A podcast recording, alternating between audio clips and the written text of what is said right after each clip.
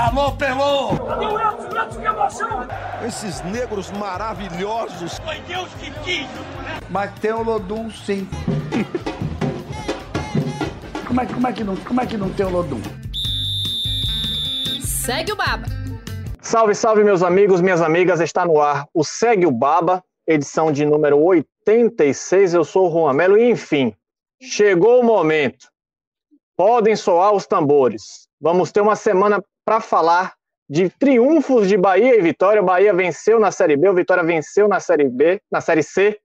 Semanas positivas para os clubes baianos. E, para mim, uma felicidade maior ainda de anunciar uma estreia aqui no Segue Baba. Rafael Teles, meu colega de GE. Globo, repórter do GE. Globo, está comigo aqui para fazer essa análise de Bahia e Vitória. Teles, seja bem-vindo ao Segue o Baba. Queria já que você trouxesse um destaque desse Vitória que venceu na Série C, enfim, venceu na Série C. Parecem que agora as coisas vão fluir de forma mais positiva no rubro-negro. Estou certo ou não, Rafa? Pô, que moral, hein, velho? Rapaz, eu tô aqui, imagine um jogador de futebol estreando pelo time do coração. Sou eu hoje estreando aqui no Segue Baba, do lado dos meus dois parceirões aqui, Juan e Rafa. Pô, feliz demais. E feliz demais ainda que a gente vai começar numa semana boa, né? Como o Juan falou, uma semana que Vitória, que Vitória ganhou, uma semana que o Bahia ganhou super quente, para quem não sabe. Ó, todo, mundo, ó, todo jogo que eu chego, os times ganham. Todo treino que eu vou acontece coisa boa. Bavi sem briga nunca. Onde eu tô só acontece coisa boa. Então fiquem tranquilos, torcedores. A partir de agora é só vitória. Só vitória aí pra frente. Vitória do Vitória e vitória do Bahia também, tá? Mas hoje vamos começar falando do Vitória, né? Vamos pedir um destaque do Vitória. Quer destaque maior do que a vitória? Porque era o que estava faltando, né? O time já tinha três rodadas da Série B, não tinha pontuado, estava lá embaixo na zona de rebaixamento conseguiu somar os primeiros três pontos, venceu pela primeira vez, ainda está na beirinha da zona ali, né? Está em 16 respirando por aparelhos, mas está bem. Está bem assim, no sentido de se recuperou, né? Ganhou um fôlego para tentar emplacar daí para frente. Então, esse é o destaque do Vitória. É a vitória. É, era o que estava faltando ao time. Pois é, então o segredo de Bahia e Vitória é simplesmente colocar Rafael Teles para trabalhar em todos os jogos dos dois clubes. Tá aí o segredo. Comigo, um veterano no programa, Rafael Santana. Estou entre dois Rafaéis aqui nessa edição do Segue Baba. Rafa, tudo bom? O que, é que você tem a destacar desse Bahia que venceu, passou o carro por cima do Londrina na Fonte Nova? Parece que voltou aos seus melhores momentos na Série B. Juan, fala galera que está ouvindo o Segue o Baba, um, um abraço especial para meu amigo Rafael Teles.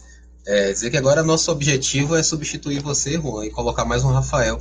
A gente, quem sabe, construir um podcast Segue o Rafa, né? Vez, a gente ter três Rafaéis aqui em vez, em vez um Juan. Né? Essa a nossa redação de esporte, o que mais tem é Rafael e Thiago, né? Pode ter também uma, alguma edição com três Thiagos aqui em algum momento.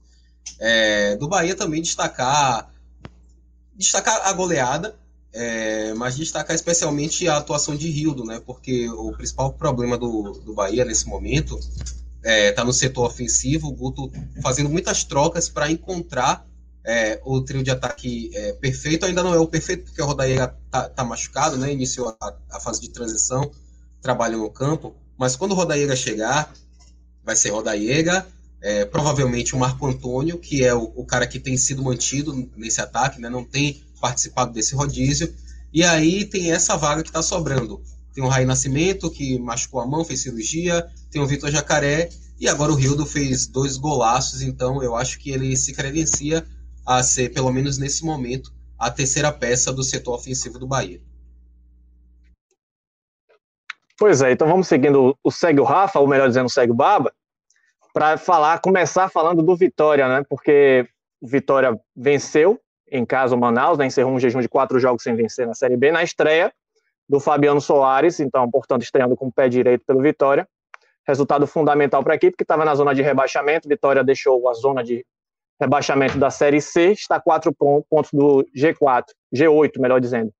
Teles, eu queria que você começasse fazendo uma análise do que, que você acha que mudou, ou se deu para mudar alguma coisa com a chegada do, do Fabiano Soares, porque afinal de contas foi pouco tempo, não teve muitos treinos, fez muitas mudanças no time titular, e eu também fico me perguntando se foram mudanças por questões técnicas, táticas ou por necessidade, né? Porque na defesa, por exemplo, ele não teve muitos jogadores, exemplo do Everton Pascoal, que é o principal zagueiro até aquele momento, principal zagueiro do Vitória.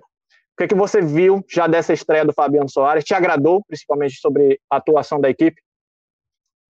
É, eu acho que teve um pouco de tudo do que você falou, né? Foram muitas mudanças, mas, por exemplo, na lateral esquerda chegou o Sanches, que foi a primeira vez que ele pôde jogar. Acho que já é uma mudança técnica, né? Quem vinha jogando por ali não vinha agradando. Mas na zaga tem Alan Santos, como você citou, que não é nem zagueiro e precisou jogar, então é uma mudança por necessidade. Outra entrada interessante também foi a de Gabriel, o Gabriel Santiago no meio de campo. Acho que ele entrou bem.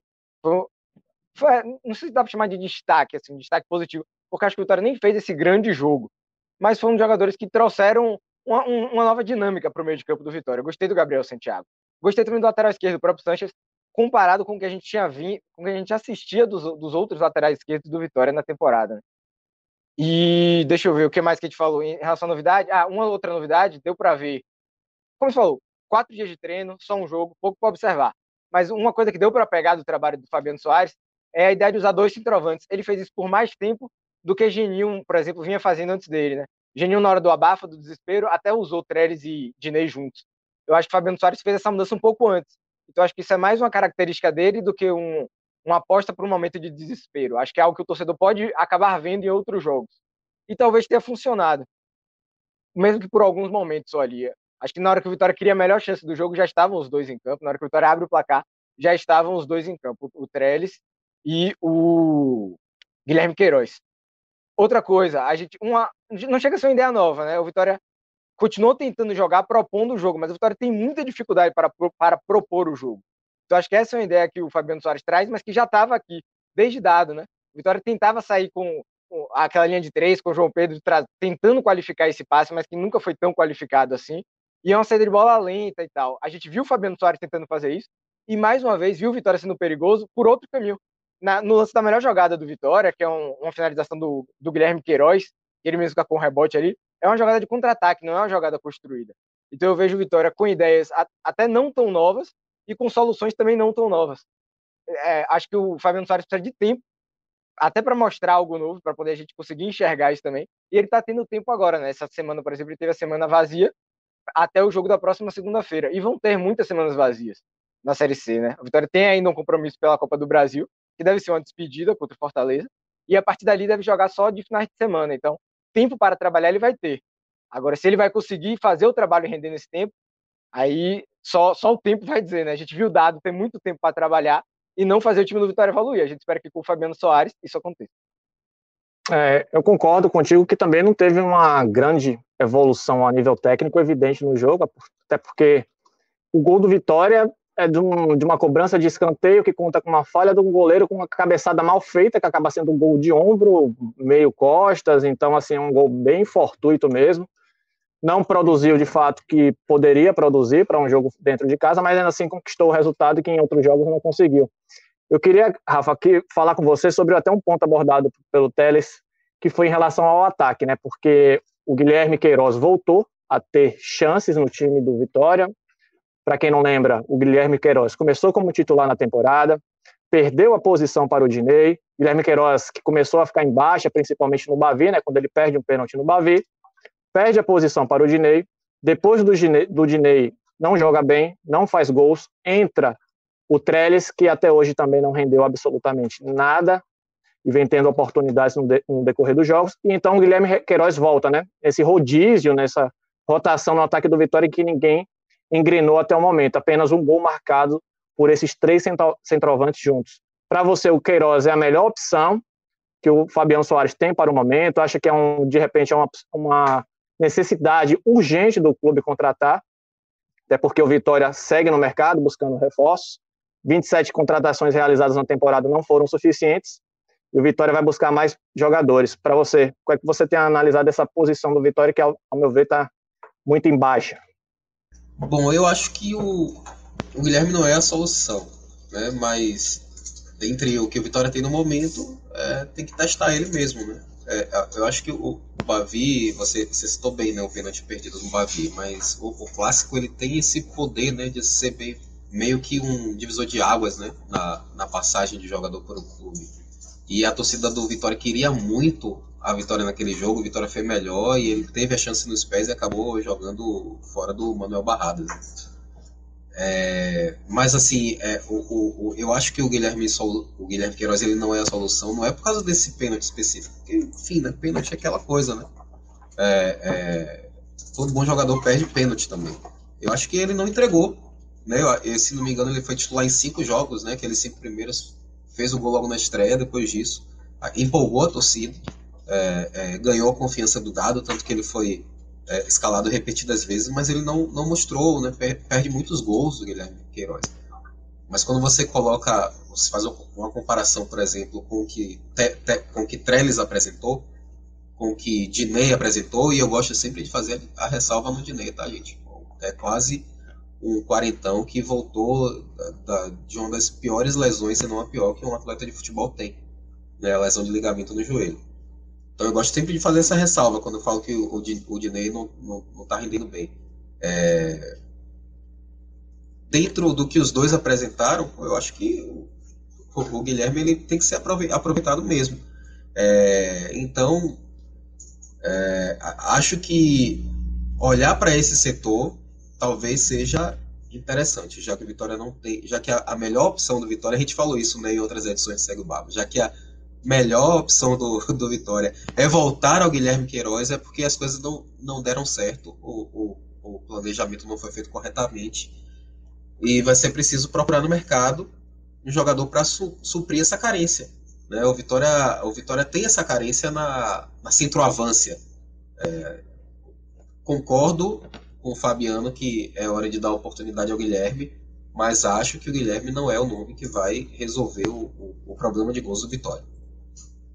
Lembrando que o Vitória também já tentou um ataque leve, né? Com Alisson Cassiano, com Alisson é, é, Santos, com Jefferson Renan, já tentou ataques diferentes sem centroavantes para tentar mudar a situação, mas não adiantou muito.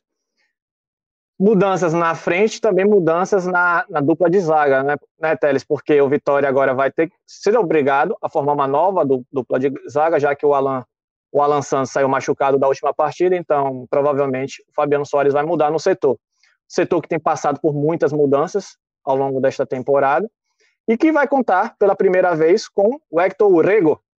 O colombiano fica à disposição pela primeira vez, há uma expectativa em relação ao desempenho dele, porque o jogador que jogava na Colômbia era titular do seu time, 29 anos. É, eu lembro que ele foi uma indicação do Geninho. Conversei com o Geninho na época, e o Geninho disse que um dos poucos jogadores que ele indicou para o Vitória foi o Urego, jogador que Geninho falou até que é zagueiro-zagueiro, né? Não procure uma saída de bola muito qualificada, não, não procure um passe diferente entre linhas, mas é um zagueiro que sabe cabecear, tanto ofensivamente como defensivamente, um zagueiro de bom porte físico, embora não seja muito alto.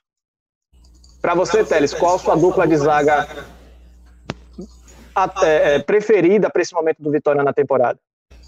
É, só antes do, do, do, do Teles falar. Juan, pronuncia de novo o nome do zagueiro colombiano, por favor. Ah, aqui todo mundo sabe que é o Rego, né? Porque. Você não... tem certeza que a pronúncia é essa daí? Eu, eu, eu, eu, acho que não é isso, não. Não, eu me recuso a pronunciar de outra forma que não seja essa. Eu me recuso a pronunciar. Mas, é, é, se eu não me engano, ele falou na, na, na apresentação dele, o Vitória apresentou como Hector Rego. Lembro muito bem. Agora, se agora, mas fica aqui a carga de cada um. Cada um. Se quiser chamar o Rego, Hector, zagueiro colombiano, fica à sua disposição, você que, você que escolhe. Mas aqui no Segue o Baba comigo vai ser Hector Rego. Apesar de adorar gastar o espanhol aqui, eu vou fazer a alegria da quinta série e eu vou chamar ele de Rego, velho. É o nome do cara. É Hector Rego, tá? E tem que voltar a me concentrar aqui. Ó, o nosso roteiro aqui mostra bem como é a situação do Vitória. A gente tava falando de problemas no ataque, agora vai falar de problemas na defesa. E se puder aumentar o tempo do Segue Baba, a gente fala de problemas no meio de campo também. Então o Vitória tem problema em todos os setores, não tá fácil a vida do Vitória, tá? E em relação à dupla de zaga preferida, ó, uma, um, opinião polêmica, talvez. É, pelo menos quando eu converso com outras pessoas, não concordam muito comigo. Mas eu gosto muito de Everton Páscoa no Vitória. Para mim, é o melhor zagueiro do Vitória na temporada até agora para o próximo jogo, provavelmente ele seja desfalque, né? A gente está gravando aqui na quinta-feira, ele está lesionado ainda, o Vitória já joga na segunda, então dificilmente ele fica à disposição. A, a tendência é que a zaga, então, tenha Hector, Hector Urrego e Matheus Moraes. né? Matheus Moraes joga pela esquerda, o Rego pela direita. Mas tendo, tendo, todos os jogadores à disposição ali, eu montaria, pelo que a gente viu até agora, né? A gente, do, dos zagueiros que a gente viu, eu escalaria o Everton Pasco como titular e o Rego, mesmo sem ver, eu escalaria também. Escalar o Rego é foda. Desculpa. Mas vamos. Eu escalaria ele porque o que a gente viu dos outros zagueiros do Vitória é muito preocupante, né? O Rafael Ribeiro entrou e está devendo muito. Matheus Moraes, que ano passado fez uma ótima temporada, ótima não, ótima é uma palavra muito forte para o que né? Mas fez uma boa temporada, uma temporada segura para para os jogadores do Vitória. Esse ano está devendo muito. Fez um campeonato baiano assustador o Matheus Moraes.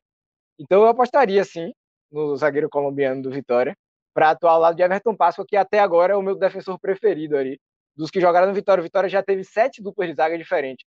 Então, assim, não é por falta de tentativa. Quando jogar o Rego, seja com o Matheus Moraes, o Coverton Passo, na hora que o Rego entrar em campo, vai ser a oitava dupla de zaga diferente do Vitória da temporada. Então, assim, todo mundo já foi muito testado. Todos os zagueiros elenco do Vitória já jogaram. Quem menos jogou foi Carlos, ele só jogou um minuto, ok. E ele não faz parte mais, assim, das pretensões do elenco, tem treinado separado e tudo mais. Mas, de resto, todo mundo jogou, todo mundo teve chance e ninguém agradou, ninguém se firmou até agora. Então a zaga é sim algo muito preocupante para o Vitória. Vamos ver aí se o, o Rego ajuda a resolver os problemas defensivos do Vitória. É, é difícil até concentrar depois de toda essa explanação sobre o Rego. Mas, mas, vamos, mas vamos seguir. Eu, eu, eu, primeiro, primeiro de tudo, né? Já chega com polêmica, né? Everton Páscoa é meu zagueiro preferido. O, o, o Rego nem estreou ainda, mas já é titular, já chega, já chega com polêmica, mas é, isso só só mostra o quanto é ruim, né, a temporada do Vitória, o quanto é complicado, porque você coloca um zagueiro que até agora também não fez muito, né, mas se conseguiu se sobressair, e um colombiano que sequer estreou já tem uma posição ali de titular na equipe, pelo menos para esse primeiro jogo, para ver como é que vai se sair. Mas nesse, nesse finalzinho de, de, sobre o Vitória, de análise sobre o Vitória, é claro que a gente não poderia deixar de falar sobre o Jadson, né? o caso Jadson. Enfim, com o desfecho, o Jadson entrou em acordo com a diretoria do Vitória para uma rescisão de contrato, rescisão amigável. O Vitória garante que não vai pagar multa ao Jadson, apenas os encargos trabalhistas que ele tem direito. Mas um caso que se arrastou e uma história que se encerra de forma precoce, Jadson chegou ao Vitória com grande expectativa de ser, de repente, a principal contratação do, do ano, o jogador que levaria a equipe, levaria o rendimento da equipe para a Série C. Chegou com essa expectativa, mas se a gente for analisar friamente, 38 anos, jogador que já não vinha jogando com frequência nos últimos jogos, longe de mostrar o bom futebol dos tempos do Corinthians, mas o Vitória criou essa expectativa que ao menos na Série C ele fosse se sobressair, o que não aconteceu. Rafa, deixa alguma saudade para você, o Jadson, como é que você enxerga essa curtíssima passagem, 12 jogos, um gol, dois gols e uma assistência apenas? É, acho que ele vai deixar saudade assim só para algum, alguns VTs né, que a gente exigiu, exibiu aqui no, no Globo Esporte, a gente conseguiu pô, colocar a música de Thierry né, no Globo Esporte, aí tem que valorizar né, o Cabeça Branca. Não, falando sério, não, não vai, Jadson não vai deixar saudade. Além, além disso tudo que você falou, Juan, é um jogador que jamais conseguiu entrar em forma no clube. Né? É, você percebe muito nitidamente que o Jadson está acima do peso, né? O Jadson tá, tá gordinho para os padrões de, é, é, que um, que exige um atleta de alta performance. É, é, e, e era, era, era muito nítido. Assim, o Jadson nunca foi esse jogador né, veloz, de, de alta intensidade. Sempre foi, sempre foi um cara mais cerebral. Mas você precisa minimamente do, do seu físico né, para jogar futebol. E aí e, e, era assim era meio, meio deprimente ver às vezes o Jadson é, é, se movimentando tão tão lentamente, né, arrastado em campo. Não, não vai fazer falta, não. Agora eu acho que é, essa saída dele, assim, não, não, precisava ser uma saída tão conturbada. É incrível. Tudo no Vitória, tudo no Vitória tem que ser assim, né? Nada no Vitória pode ser simples. Pode ser, sabe, tipo, eu não quero, você não quer. Pronto, a gente acorda aqui, paga o que deve, tá selada a saída. Não, tem que ter, tem que envolver um, um, uma, uma troca de, de, de, de animosidades com o diretor que acabou de chegar, sabe? Tem que o diretor chegar na, na coletiva de apresentação para dizer que assinou a rescisão, foi pedido dele, depois um, uma apuração, inclusive sua, Juan, é, de uma fonte dizendo que não, na verdade partiu do diretor esse, esse pedido que o Jadson teria que receber tudo, porque por ele ele continuaria treinando no Vitória. Sabe, no Vitória sim, é, é tudo, tudo, é uma confusão, o ambiente nunca tá, tá tranquilo, é difícil você fazer um time focar em jogar bola e ao final do, do, ao final da temporada é, conseguir o acesso para a Série B se o ambiente é sempre conturbado, é sempre turbulento. É, tudo no Vitória é assim. É, especificamente, ao, especificamente em relação ao Jadson, sem, zero, zero, zero saudades. Zero saudades. É, e tem umas coisas muito estranhas, né? Porque é claro que o Jadson esteve longe de performar o que esperavam, né? É, mas houve uma fritura assim que houve essa divergência em relação à rescisão de contrato do Jadson, porque assim, a partir do momento que o Vitória divulga que o Jadson não está mais interessado em rescindir o contrato com o Vitória, surgem informações sobre o extracampo do Jadson, que se esperava que fosse um líder, e isso não aconteceu na visão de pessoas, algumas pessoas do Vitória. Isso surge ao mesmo tempo que o Jadson supostamente desistiu de, de rescindir o contrato, então essas coisas que acontecem saem, é, é, é saem do Vitória justamente para fritura de alguns, alguns jogadores. No caso do Jadson, a, a, a pessoas ligada, ligadas ao atleta entregam uma versão completamente diferente, como o Rafa falou, que partiu do Vitória o interesse em rescindir, que o Jadson estaria até disposto a jogar com o Rodrigo Pastana, com quem houve uma divergência, um desentendimento quando ele estava no Corinthians, mas isso não aconteceu, certo? Mesmo que as duas partes rescindiram o contrato, espero que cada um encontre o seu, o seu melhor daqui para frente. Mas vamos mudar de assunto, falar agora do Bahia. O Bahia que, diferente do Vitória, vive uma situação muito mais tranquila na Série B, voltou à liderança, é claro que aguarda o desfecho da rodada para ver se vai permanecer na, no topo da tabela. Venceu Londrina na Fonte Nova, 4 a 0 para mim, a melhor atuação nesta Série B. Jogou bem contra o Cruzeiro em alguns momentos, mas acho que contra o Londrina dominou do início ao fim. Muito também pela fragilidade do adversário e pelo gol logo no início que abriu os caminhos. Queria saber de você, Teles, o que, que você enxergou de positivo nesse jogo contra o Londrina que o Guto Ferreira pode trazer para o jogo de volta contra o Azores? Porque, para quem não lembra, a partida de ida na Fonte Nova foi um terror. O Bahia com uma dificuldade enorme de criar qualquer oportunidade contra o Azures, jogou fechadinho, linha de cinco, travando o meio-campo tricolor. E aí o Bahia tem esse jogo de volta agora, fora de casa, contra o mesmo Azures, e é claro, eu concordo com o Guto quando o Guto diz assim: o Azures vai jogar da mesma forma, da mesma forma, mesmo estando dentro do seu domínio. Então o Bahia vai encontrar um cenário parecido com o jogo de ida quando não entregou um bom desempenho. Para você, Teles, o que, é que ele pode mudar para escrever uma história diferente na próxima terça-feira pela Copa do Brasil? Achar um gol cedo, né? É tudo que o Bahia precisa. Se o Bahia acha um gol cedo, obriga o Azures a sair, desfazer toda essa linha de cinco, aquela retranca que a gente viu aqui na Fonte Nova, e muda o cenário do jogo do Bahia como mudou contra o Londrina, né? Eu concordo que o Bahia contra o Londrina foi a melhor exibição que a gente viu do Bahia, no, eu acho que até no ano, né? Se falou da Série B, acho que foi a melhor exibição da temporada pelo repertório que o Bahia mostrou ali durante os 90 minutos, né? O Bahia teve um cardápio ali, jogou de estilos diferentes. Mas Guto só conseguiu fazer isso porque o Bahia achou um gol cedo, né? Achou não, o Bahia teve mérito. Não é, para não ficar parecendo aqui que foi um gol literalmente achado. O Bahia teve muito mérito. O Bahia subiu a marcação, pressionou lá em cima, teve Rezende em campo, fazendo mais uma boa partida, né? O primeiro gol, inclusive, é ele quem desarma. Ele vai ao campo de ataque, desarma lá em cima. A bola vai sobrar dali, o Davó aciona o Rio e o Bahia faz o gol. O segundo gol, a mesma coisa. O Bahia tá pressionando o Londrina lá em cima, Rildo rouba a bola, tabela com o Davó e faz o gol. Então, talvez essa pressão alta seja a chave para o Bahia conseguir desfazer essa retranca, né? Porque quando o Bahia sai com a bola dominada, o Azures fica todo fechadinho lá atrás e, e nega espaços para o Bahia. Mas quando o Bahia consegue desarmar o Azures no campo de ataque, ele já pega a defesa do, do Azures desarmada, não dá tempo dele refazer toda aquela montagem, né? Esse talvez seja foi o grande lance contra o Londrina e talvez seja o grande lance contra o Azures. Então, repetir essa pressão alta e conseguir pegar a defesa do Azures desorganizada, roubar uma bola no ataque, encaixar rápido ali dois passes para fazer o gol. Agora, vai ter chance de fazer isso? É, é, o que a gente vai ver, porque aqui na Fute Nova nem isso, nem isso teve chance, né? O Azures não ficava com a bola. O Azul só foi ter a bola lá pro, na reta final do segundo tempo, quando o Bahia já estava mais cansado. Ele conseguiu fazer algumas gracinhas, mas de maneira geral, a bola nem ficava no pé do jogador do Azul. Então, para o Bahia roubar a bola, a bola vai estar tá, tá pelo menos um pouco no pé do jogador do Azul. E esse é um cenário que a gente não deve ver. A gente deve ver realmente a bola com o Bahia. E aí vai depender de Daniel tá num grande dia, né? De achar bons passes, de Davó conseguir fazer algum desmarque ali na frente, de dar algum combate ali, acertar o pé. Davó não acertou o pé até hoje, né? O Bahia vai ter que ter bem isso. Outra coisa contra o Londrina que deu muito certo foi que os caras estavam com o pé calibrado, velho. Rildo deu aquele chutaço de fora da área. Pronto, outra chance aí. Chutes de fora da área, né? O Bahia fez com o Rildo e com o Daniel. Talvez seja uma forma. Se o, se o Azures nega espaço, chutar de fora da área, seja um caminho para o gol.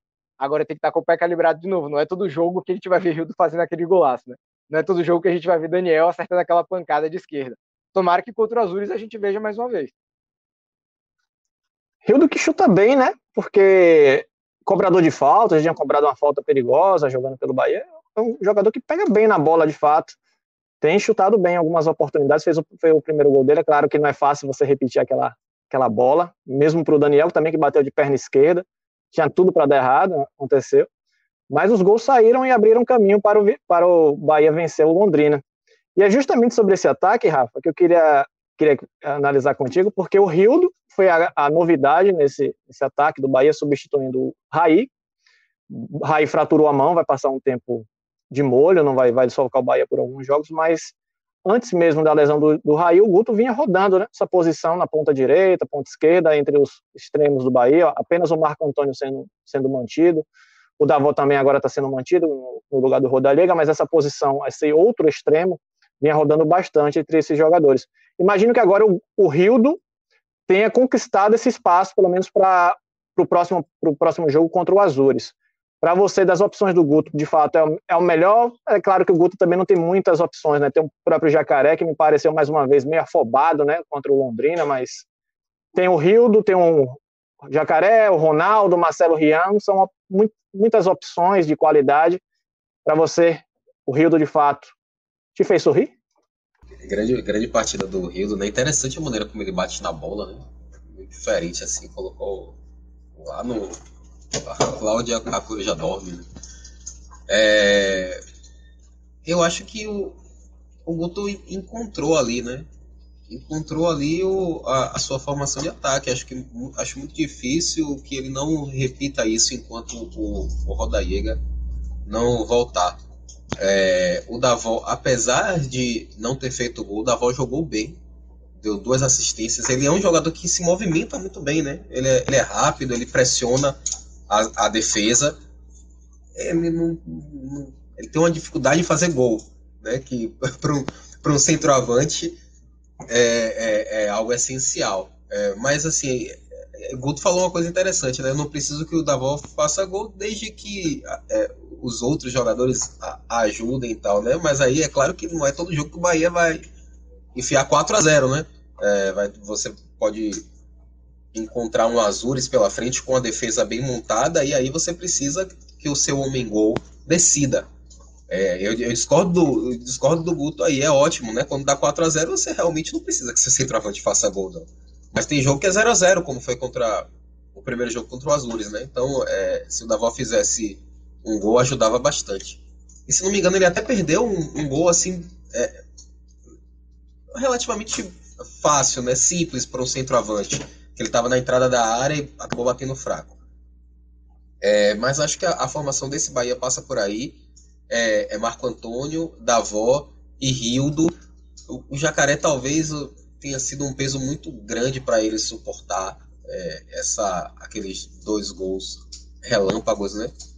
Eu vejo, eu vejo até o, o, o Rildo mais, mais pronto, né? No, o, é, é são, são diferentes as circunstâncias em que o Rildo marcou dois gols e que o Jacaré marcou dois gols. Jacaré marcou o primeiro gol no seu primeiro toque na bola, né? E ele tinha entrado na, na metade do segundo tempo. O Rildo não, o Rildo já vem jogando, né? Como você falou, batendo falta, né? Enfim. É, essa foi a melhor partida dele, mas a, as circunstâncias for, foram diferentes. A circunstância do, do, do, dos dois gols do Jacaré me lembra mais a, a circunstância do gol do Oscar Ruiz, por exemplo. Sabe, aquele gol relâmpago é, do, do, cara cair é, logo nas graças da torcida. Eu acho que o peso foi grande demais para o Jacaré é, carregar e talvez ele realmente não seja, é, não, não vai entregar aquilo que ele entregou no, no, nos 20 minutos que esteve em campo ali, 20, 25 minutos que esteve em campo naquela estreia contra o Cruzeiro. Mas é, é um jogador que tem potencial para ajudar o, o, o Bahia ao longo da temporada. Então é bom, bom ter paciência, né? É, ter a, o, o, lance das trancinhas, né? Que a gente observa que ele entrou com a trancinha no primeiro jogo, no segundo jogo ele repetiu, aí as, quando as coisas já não estavam dando certo, ele já tirou a trancinha, você já vê que é, é ali uma, um indicativo de alguém que está tentando mexer em, em, em, coisas que estão além campo, né? Então, é, são, são coisas que estão fora do campo e ele está tentando é, encontrar novos, no, no, novos estímulos, apelando para a superstição, o que, o que quer que seja. É, mas acho que, é, em, em, termos de ataque, o, o, Guto já tem definido o que ele quer enquanto o Rodaiega não estiver em campo. Concordo contigo, Rafa. E se o Jacaré tem essa instabilidade, quem é muito regular no Bahia, de fato, é o Rezende, né? Rezende que até você, Teles, destacou no início, jogador que, para mim, se firmou como um titular indiscutível desse meio campo do Bahia, voltou contra o Londrina após se recuperar de lesão, voltou muito bem, responsável pelo a origem do primeiro gol do Bahia, que aí acho que esse gol foi fundamental, né? Foi o gol que abriu as portas para o Bahia conseguir vencer o Londrina, porque deixou a equipe adversária, obrigou a equipe adversária a se abrir mais, enfim. O Rezende, que é o maior ladrão de bolas do Bahia na, na Série B, segundo, o segundo na Série B entre todos os jogadores, um, um, jogador de força física. O Guto até falou né, na entrevista coletiva após a partida que o, que o Rezende não é aquele volante de participação ofensiva, aquele jogador que vai entregar muito dentro da área adversária, mas é um jogador muito combativo e que muita e que não, segundo o Guto, ele nunca é me, menor menos que nota 7, né? Eu acho que mais ou menos assim que ele falou. Não, não, não, é, não tem uma nota menor que essa dentro de campo de fato, vem jogando muito bem, acho que, não sei, para mim, talvez a, a, principal contratação até aqui do Bahia da temporada, o, pelo menos o jogador que mais se encaixou desses, bem, é, é, desses que o Bahia trouxe, dos 15 que o Bahia trouxe até o momento. Para você, Teles, também é principal, principal referência nesse meio campo da equipe? É, é curioso como Rezende virou a chave ali a partir do jogo contra o Cruzeiro, né? Ele realmente faz uma partidaça na estreia da Série B ele dá uma dinâmica muito mais forte para o meio de campo do Bahia, naquela partida na Fonte Nova, o Bahia ganha o jogo, e a partir dali ele encaixa várias partidas muito boas, ótimas exibições, cai nas graças da torcida, algo que não tinha acontecido ainda no, no Campeonato Baiano, até porque o Bahia vinha muito mal no Baiano na Copa do Nordeste, o Rezende já tinha entrado em campo, ele não foi um reforço para a Série B, ele já estava aqui há mais tempo, mas ainda não tinha feito uma grande partida, não tinha se destacado assim, como aconteceu contra o Cruzeiro, e passou a acontecer a partir dali. Eu acho que sim, eu estava até aqui pensando, né, quais foram os outros jogadores que o Bahia contratou, que também se firmaram no time titular. A gente tem o Luiz Henrique na esquerda e Rildo e Davó agora no ataque nos últimos jogos, né? A gente pode considerar esses três junto com o Rezende. Então, da, das contratações que o Bahia fez, tem quatro aí que frequentam bastante o time titular e é, não dá nem para comparar, né? Com esses três aí, o Rezende está bem à, frente deles. Tem, é um jogador que tem muito a cara do Guto também. Do Guto não, tem muita cara de Guto, né? Corrigindo aqui, trazendo para o baianês mesmo tem muito a cara de Guto Ferreira, esse volante de marcação, de imposição física, e talvez até por isso, né, esse grande, essa melhora dele ter acontecido a partir da Série B, porque o Bahia teve aquela intertemporada forçada ali, né? Talvez tenha sido a partir dali que ele se encontrou melhor fisicamente, se encontrou melhor até com as ideias de Guto e conseguiu ser esse jogador de Guto, né? A gente já viu no passado, por exemplo, o Gregory fazendo função parecida e sendo muito enaltecido pela torcida do Bahia. É, tem muito torcedor que fica nessa até comparando e tal. É um jogador que é bem a cara do Guto, a cara de Guto Ferreira. E tem feito boas partidas pelo Bahia, voltou, ficou um tempo fora, um tempo não, dois, três jogos ali, voltou agora contra o Londrina, fez uma grande partida. Contra o Azul, nem sei se ele vai ser tão importante assim, até pelo cenário que a gente estava desenhando para o jogo. O Bahia vai precisar mais dos jogadores de criação, né? Vai precisar mais de Daniel do que de Rezende. Mas é importante ter um Rezende bem em campo. Até porque se o Azul tentar alguma graça, ele pode ser esse esse cara do bote, né? Esse cara da roubada de bola, como ele foi contra o Londrina também. E talvez ter um resenha de campo dê a Guta a possibilidade de abrir mão do Patrick de Luca contra o Azores, por exemplo, e ter mais um jogador de frente, né? Porque não me surpreenderia, só para não deixar passar também, se o Emerson Santos virasse titular daqui a pouco do Bahia no lugar do Patrick de Luca, que para mim é um outro jogador que também está pedindo passagem nesse meio campo, até porque o Patrick, ao meu ver, ainda está abaixo pelo menos do que a gente viu em outras temporadas pelo Bahia. Só chegando ao final desse, desse segue o baba, Rafa, só para não perder, né, a, a possibilidade de te deixar numa sinuca de bico, o Bahia está negociando a renovação do Raí. O Raí que está machucado, né? O Raí que fraturou a mão, não tem previsão de retorno, mas está tentando essa renovação. O vínculo dele com o Bahia vai até junho. Aí eu te pergunto, você, Rafael Santana, Guilherme Belintani, Victor Ferraz, renovaria com o Raí ou o Bahia deveria buscar uma opção mais interessante na janela de meio de ano para essa posição? Lembrando que o Raí chegou na temporada passada, teve aquele período de adaptação e com o Guto Ferreira ganhou sequência de jogos.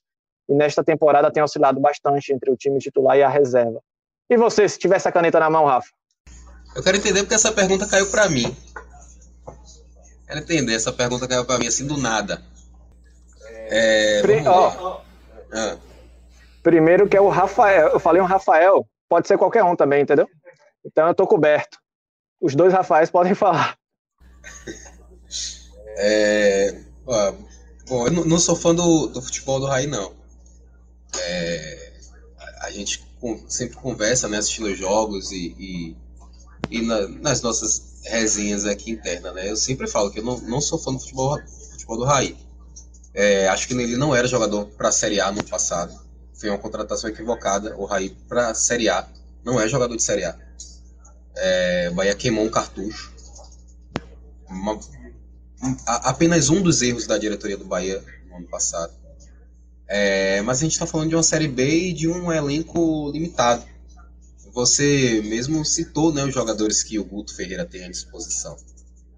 É, entre eles tem o, o, o, Ronaldo e o Marcelo Rian, que são dois garotos ainda que ainda não conseguiram mostrar. É, quem sabe no futuro eles consigam performar bem, mas ainda não são jogadores que são confiáveis para uma Série B. E o Raí está acima de todos, de todos os dois.